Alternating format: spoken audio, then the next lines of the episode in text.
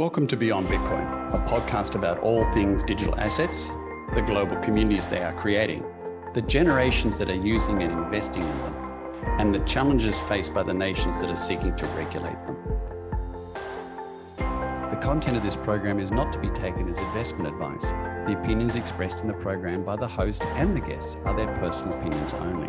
Remember, feel free to subscribe and share with like minded friends. My name is Deryck Graham. I'm the CEO of Portal Asset Management, and my co host is Nitin Gaur, Managing Director of State Street Digital Assets.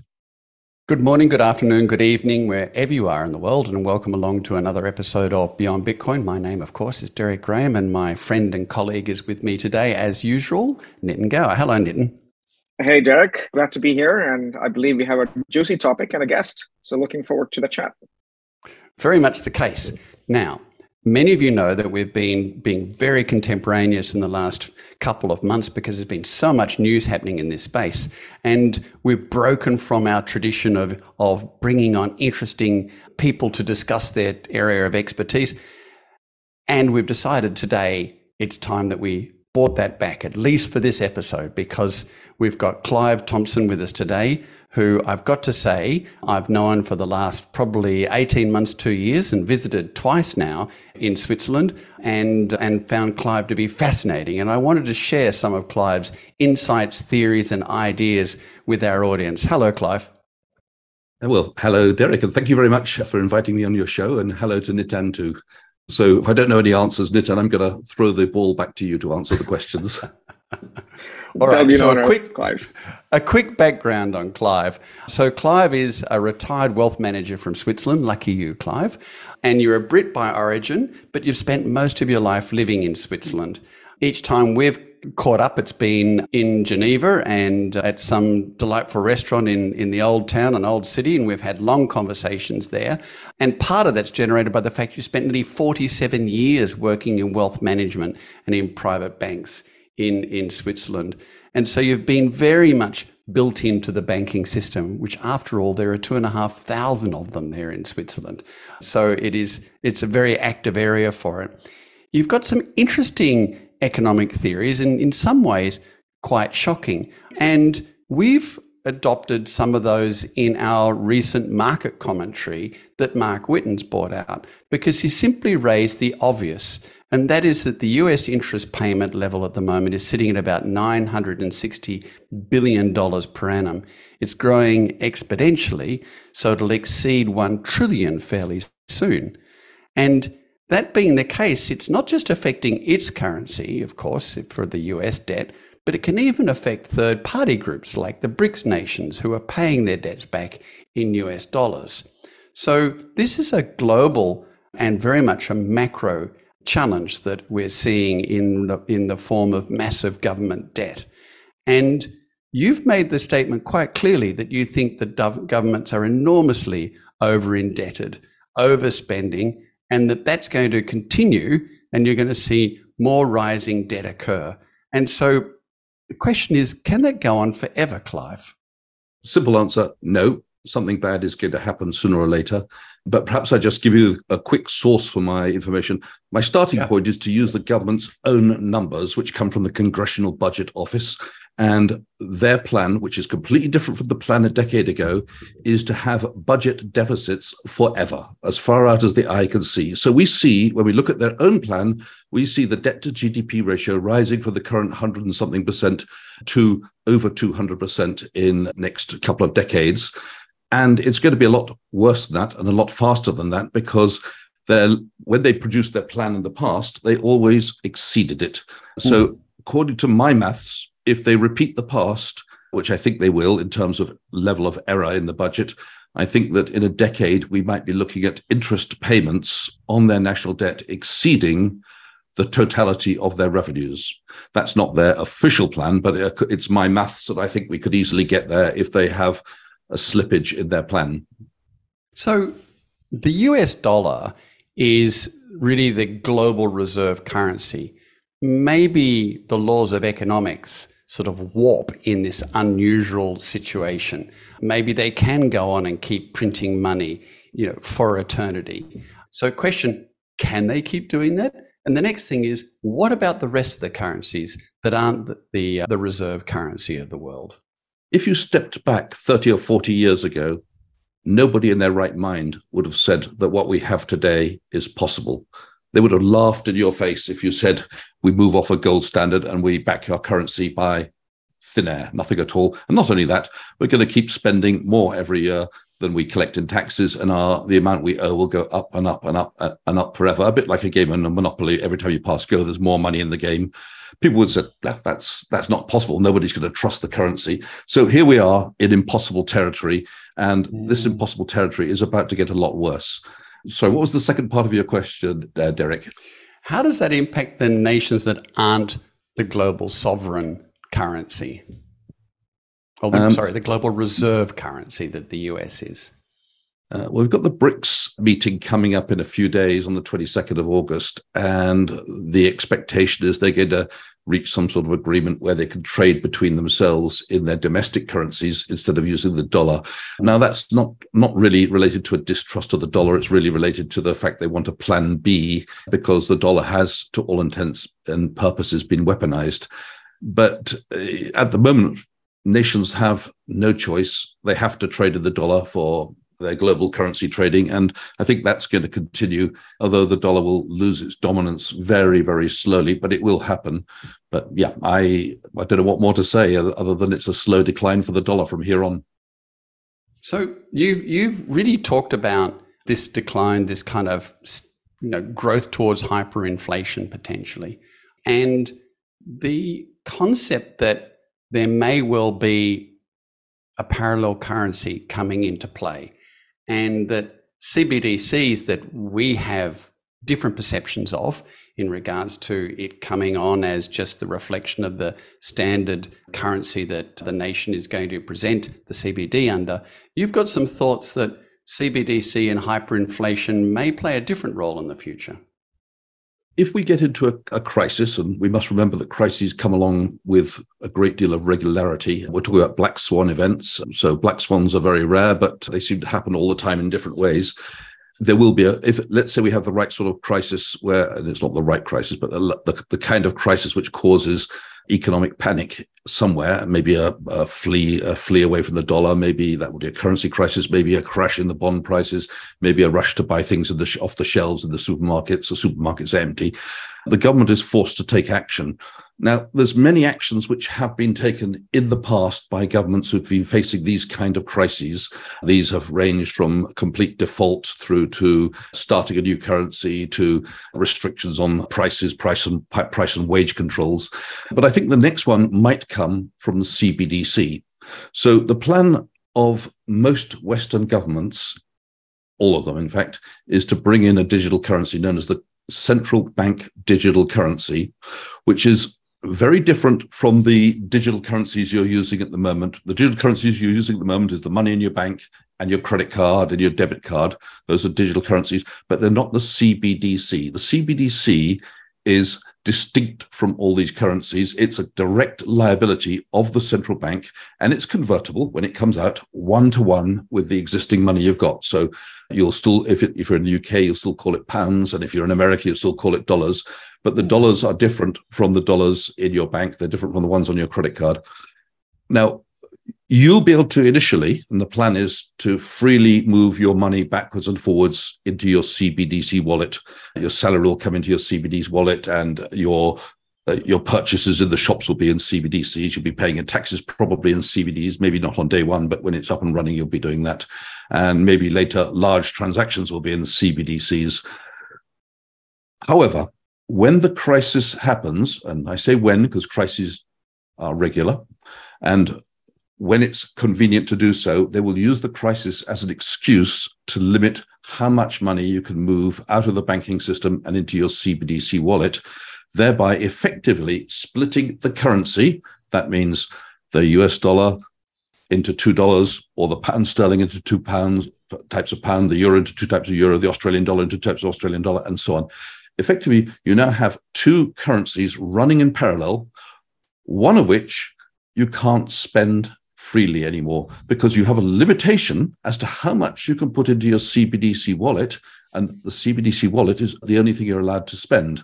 So effectively, we'll get. I, I see in this this will be the, the new way of dealing with the effectively a, a sort of default. It's not a default because the the old dollar will still exist. It's just that you can't spend it in the shops unless you can get it into your CBDC wallet. So when they bring in this restriction, of course, these old dollars in your bank and so on are not worth as much as the ones you can actually spend. So you actually have two currencies running side by side a parallel currency, one of which you can spend, one you can't. And that means the one you can't spend is worth a lot less. I would say it's going to be worth 30% less on day one, and three months later, it's going to be worth 70% less. And a year or two later, it's going to be worth absolutely nothing at all. Now, the advantage to the government of this is that they have left behind their national debt in a currency which has effectively become defunct because nobody wants it, nobody can spend it. Wow.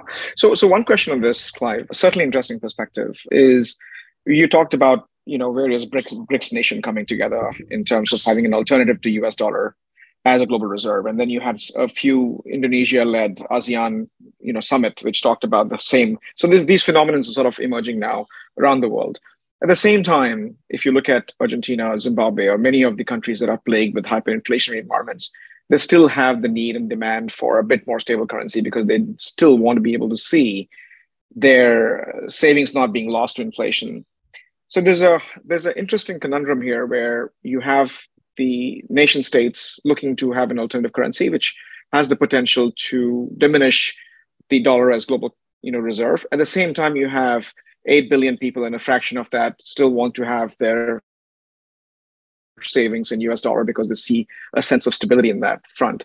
In this context of CBD, especially when PayPal announced its stablecoin, this context came up to say, hey, is this an avenue for US to preserve its US dollar hegemony and still preserve the demand for US dollar, and which gives the ability and, and the US passport the power that it yields today in the in the world is the ability for them to be able to say that if there's enough demand for US dollar, then we still continue to maintain uh, that power. And it's just the notion of tokenized fiat. And I characterize central bank digital currencies as you as you so eloquently put, and stable coins, and now the new term of tokenized deposits, which is interbank sort of settlement of these deposits, uh, collectively as tokenized fiat.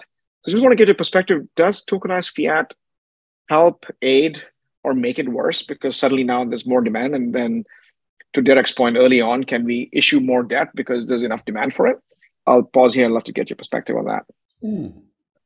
In my opinion, tokenized fiat in the form of whether it be a, the Facebook coin or a, a, USDT or any other digital currency, USDC, any of these digital currencies, they're all backed ostensibly by US dollars in the bank. So it's effectively all the same thing. Now, of course, one might argue because it's more convenient to deal in the digital version of the currency than it is to do banks bank payments, it increases the demand. But uh, at the end of the day, all countries are going to have their own CBDCs anyway. So it's come, you know, the, the digital transfer is is coming anyway.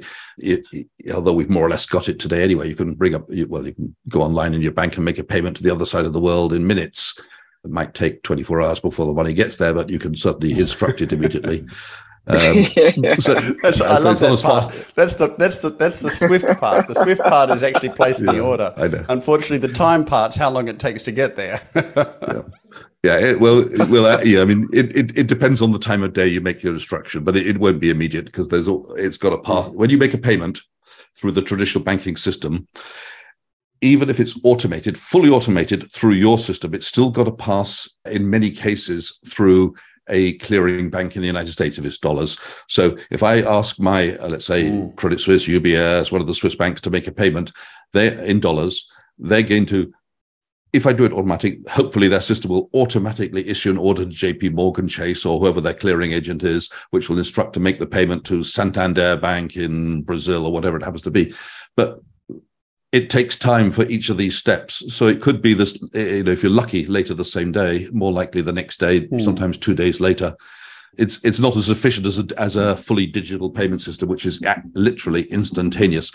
Would that mm. increase the demand for dollars? I don't think so. I think at the end of the day, it still suffers from exactly the same problems that the currency to which it's linked, the US dollar, is one which is being inflated very rapidly out of existence. And maybe I'll just come back. I, I, did say we get to a point in 10 years when possibly the interest on the national debt exceeds the tax receipts of the United States. Um, we're not going to get there. That's impossible. You know, what I just said is absolutely impossible. We're not going to get there because something has to happen before. And yeah. what happens before, I don't know. I mean, of course, what they might do is raise taxes and it all sorts itself out. They can't really cut spending because most of their spending's non, what they call non-discretionary. And the little left, which is one sixth, which they could play with, wouldn't even wipe out the deficits of each year. So really, they haven't got a lot of leeway on the spending side. Yeah, that's that's fascinating, Clive. So, so let me ask this, right? Because Milton Friedman, the Nobel laureate, did talk about the fact that inflation is kind of a tax, and you're absolutely right that at some point, whether we are collecting tax in direct form or we are actually introducing taxes in in, in various implied ways, it becomes an interesting in terms of money supply, and that begs the question, at least by research, the various macroeconomic element with introduction of new technology. So paper notes were back in the day a new technology which allowed it to have a store of value CBDCs now are replacing that, and technology by default is is is deflationary.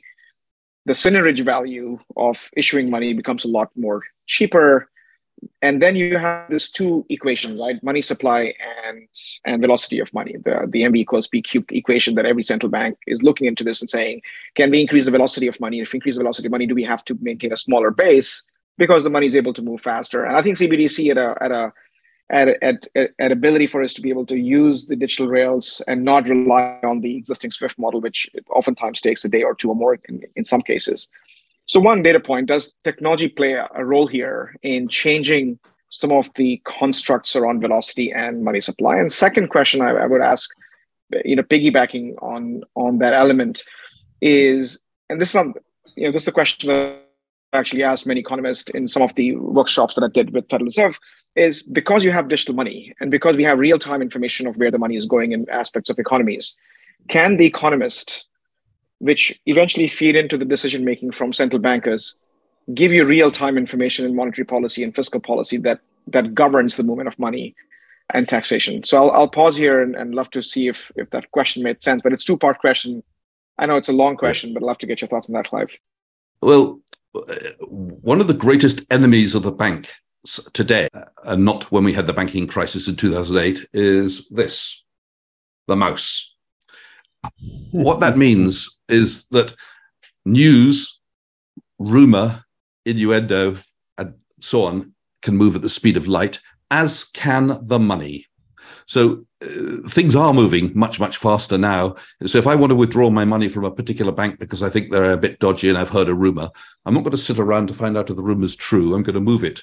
And uh, certainly we can we can and we're capable of moving money around and much much faster now that's not really the velocity of circulation of money but it is a it is a factor which plays into it if you want to move things quickly but i think the one of the big factors in the velocity of money is the rising interest rates we've got at the moment.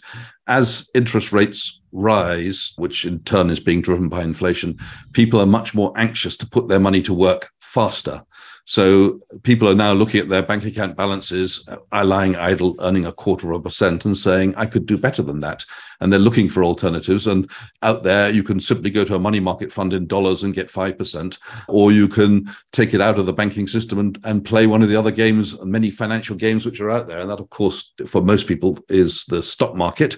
But obviously, uh, with the increasing knowledge and information about the crypto industry, there's a growing army of people who are becoming interested in that area as well. And we all know that things move a lot faster in crypto in terms of prices than they do in the old stock market world. And one thing I've learned in my 47 years is that people are very attracted by things which change price fast. So it doesn't matter if it's worth anything or not worth anything. If the price is changing up and down in two directions, it makes it an asset and people want to own it. Mm. So, you know, what, what Nitin raised then is quite interesting, and that is that normally when technology does come along, it's deflationary because it in, increases efficiencies, it increases opportunities, and increases speed. It would be interesting to see in due course whether we'll see the CBDCs compete with other digital assets and digital currencies when spoken of in this area, people commonly make the mistake of saying, oh, that's interesting. That must be involved with cryptocurrencies, when the vast majority of tokens that have been created actually aren't currencies at all. They represent a utility, a service, an asset. And, and, and however, they're so liquid in so many ways and so capable of being fractionated that they can also be a currency because they can be transacted quickly. So I wonder if the CBDC does come into play, two things here. I wonder whether people will look towards other digital solutions or currencies or assets that are tradable to move their money to. And in the short term, I'm going to ask you part of this question too, Nitin. Mate, in the short term, you know, what is actually happening at the moment with BIS and and I think it's MIS, who, who are looking at putting a set of regulations in for the G20 to restrict cryptocurrencies potentially being competition to these future central bank digital currencies. I might throw it to Nitin first, and then maybe you could answer your thoughts too in regards to what that future yeah. might be in competing solutions. Yeah, the I think the other alphabet agency looking for is IMF. So BIS is Central yeah. Bank of Central Bank, which is Bureau of International Settlement, and. IMF. So I think these agencies are global agencies, and of course, since the inception of these agencies, they've been dealing with the US dollar and the role of US dollar as global reserve and you know settling the large commodities and the market depth of US dollar is as as Clive would tell you is quite dominant for any other currency to displace it. And I think the challenge is as the true cryptocurrencies, and I do discern between digital asset, crypto asset, cryptocurrencies, mm. because cryptocurrencies are born from crypto economic systems, and crypto economic systems generally have an incentive economic structure like Bitcoin does, and there's a mining and there's a whole slew of participation to keep up the security of the ledger, which which is what makes it unique from that perspective. It doesn't have any. It still has a constant money supply, and and I think there is a there's a virtue to that. That the fact that I cannot change money supply, and it's 21 million, you know, bitcoins, and eventually you have it goes up to eight decimal places, so you can go up to the lowest common denominator called called called you know sats or satoshis and you have a certain multiplier effect that goes from that perspective. But I think from a point of view of inflexible money supply systems, because the world changes around us and the population changes around us, the, the quantity of money required, which uh, over time, whether it's amount of commodities and amount of assets available for us to make investments and buy and trade and do all these things, can we truly rely on a much more rigid system, which while it maintains the value of money, and preserves the sort of value status, it subtly may lose the other attributes of currency, which is namely unit of account and medium of exchange, only because suddenly now people see that as an avenue for it to be able to preserve the value. And I think that debate is something that BIS and IMF and FA, the, the Financial Stability Task Force, they all have opined upon the ability for the, the banking system to keep up using cryptocurrencies, can that destabilize the existing financial system? So that debate, and there've been papers after papers and studies after studies to say, is this a competing currencies? And if that displaces the equation that we have today, is that good for the banking system? Well, of course not, because Bitcoin doesn't constrain and confine to the banking standards and banking way of transacting. And it's still a truly a peer-to-peer system. And if it has enough depth, it has the potential to displace many of the dominant G20 currencies per se. And that is the concern that if sovereign loses its ability to be able to issue sovereign fiat, then where is the governance? And where is the stability mm-hmm. in the existing financial system? And I think that is still an open question. And I think that's the that's the debate that the likes of the FATF and and the Financial Stability Board and IMF and BIS and various global agencies are, are opining on. But I'll pause here. I'd love to get Clive's opinion on, on this as well. Yeah. So Coming back to the debate that Deryck was alluding to the question, it's Bitcoin versus CBDCs, and I suppose by illusion, Bitcoin versus cash. I, I don't really see that there's any comparison between uh, the CBDC and Bitcoin. The CBDC and Bitcoin are completely different things. No, no, whilst the original thought around Bitcoin was it was a new form of cash, a new monetary system, I think that's long ago faded away, and Bitcoin is these days regarded as digital gold, a new form of digital gold, which is more convenient to deal with in terms of moving around and changing place, and also has one big advantage over the, over gold. It's got a fixed supply, so you know where you stand in terms of how much is out there, and you know who's got it. Unlike gold. So, but I don't really think that anybody would say that uh, Bitcoin could possibly become the generalized payment system. The technology, at least surrounding Bitcoin, isn't really there. I mean, there is the Lightning Network, which makes instantaneous transactions. Well, Bitcoin's instantaneous as well, but there's limitations on the net on the Bitcoin network. The Lightning Network, which can also deal in Bitcoin, is instantaneous. Uh, and for many people, including San Salvador, have started using the Lightning Network to speed mm. up transactions. But I don't really see the CBDC and Bitcoin being in competition with one another. I don't see any reason for the governments to fear it. I think they will intend to bring in the CBDC. They, that will be the dominant system in terms of currency usage. Whether some other cryptos springs up as an alternative monetary transmission mechanism. I'm thinking maybe Ripple. I'm sure you could think of lots of others. That that remains to be seen. But I don't think it's. I don't think Bitcoin is the one which will will no. will be a money transmission ex- system.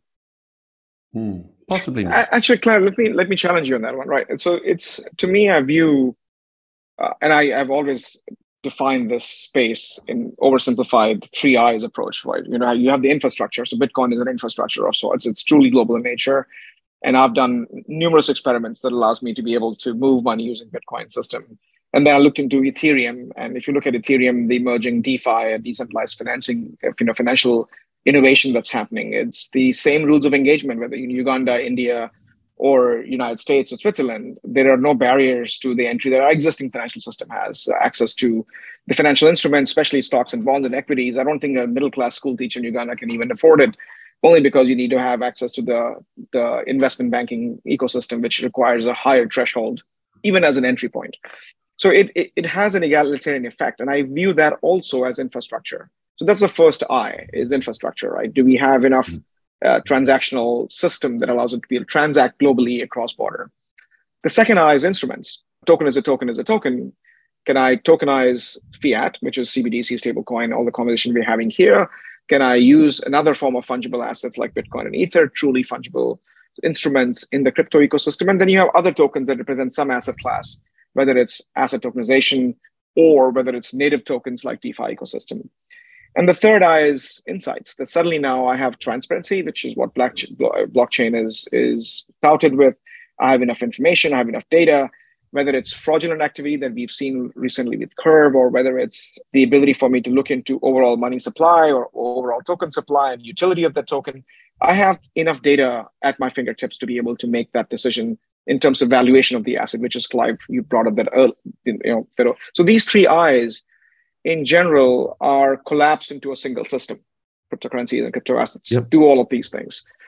So don't you think that as the market depth, or collective market depth of the entire crypto industry evolves and it reaches a certain like the global scale, there's 471 trillion of all the value of assets or whatever and crypto is like 1 trillion at the moment but let's say crypto reaches up to 100 trillion at some point doesn't that at that point threaten the or compete with it with the existing fiat system well, I absolutely agree with you. Everything you said is completely, I mean, completely in agreement. I was actually a little bit more uh, specific on Bitcoin, which I don't think would, if, if we're talking about a money transmission system, I don't think Bitcoin is it. Bitcoin is going to be great if you want to make a large transaction. And it's probably the best thing if you want to make a large payment to another country. You know, you want to move a, a million or five million or even a hundred thousand, where if you want to do it via your bank, you're going to have to jump through a lot of hoops and questioning and fill in forms.